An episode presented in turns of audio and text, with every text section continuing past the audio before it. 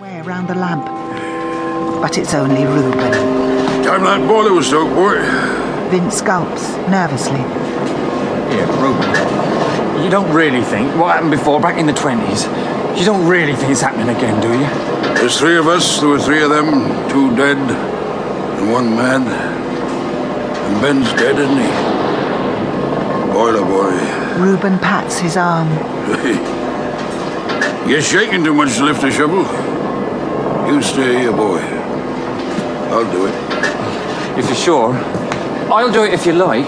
But Vince's relief is obvious. Reuben gives him a kindly wink and leaves. In the crew room, the doctor is holding court. Understand this. No one, but no one, is to leave this lighthouse for any reason. Is that clear? No, it's not clear. Mysterious mumbo jumbo? Just what is this threat that's supposed to be lurking outside? You've seen it, Ben. The beast's back.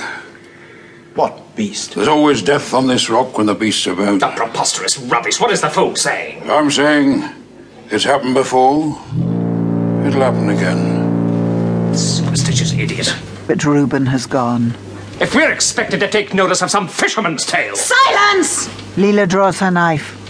You will do as the doctor instructs, or I will cut out your heart. The doctor smiles slowly. You heard what she said. Doctor, it's getting cold again.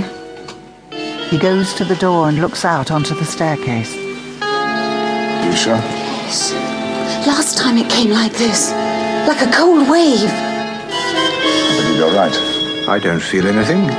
Leela's senses are particularly acute, and if she says it's getting colder, it's getting colder.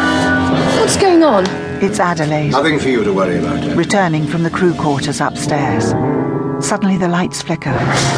Down in the generator room, Reuben is shoveling coal into the furnace. As the lights dim, he checks the various dials, but there's nothing obviously wrong. Then the lights brighten and burn steadily again. Reuben smiles and shakes his head despairingly. Electricity. He puts the shovel down and walks around behind the boiler to get some more coal. He stops for a moment to gaze sadly down on Ben's remains and crosses himself. Then he opens the door to the coal hole and steps inside.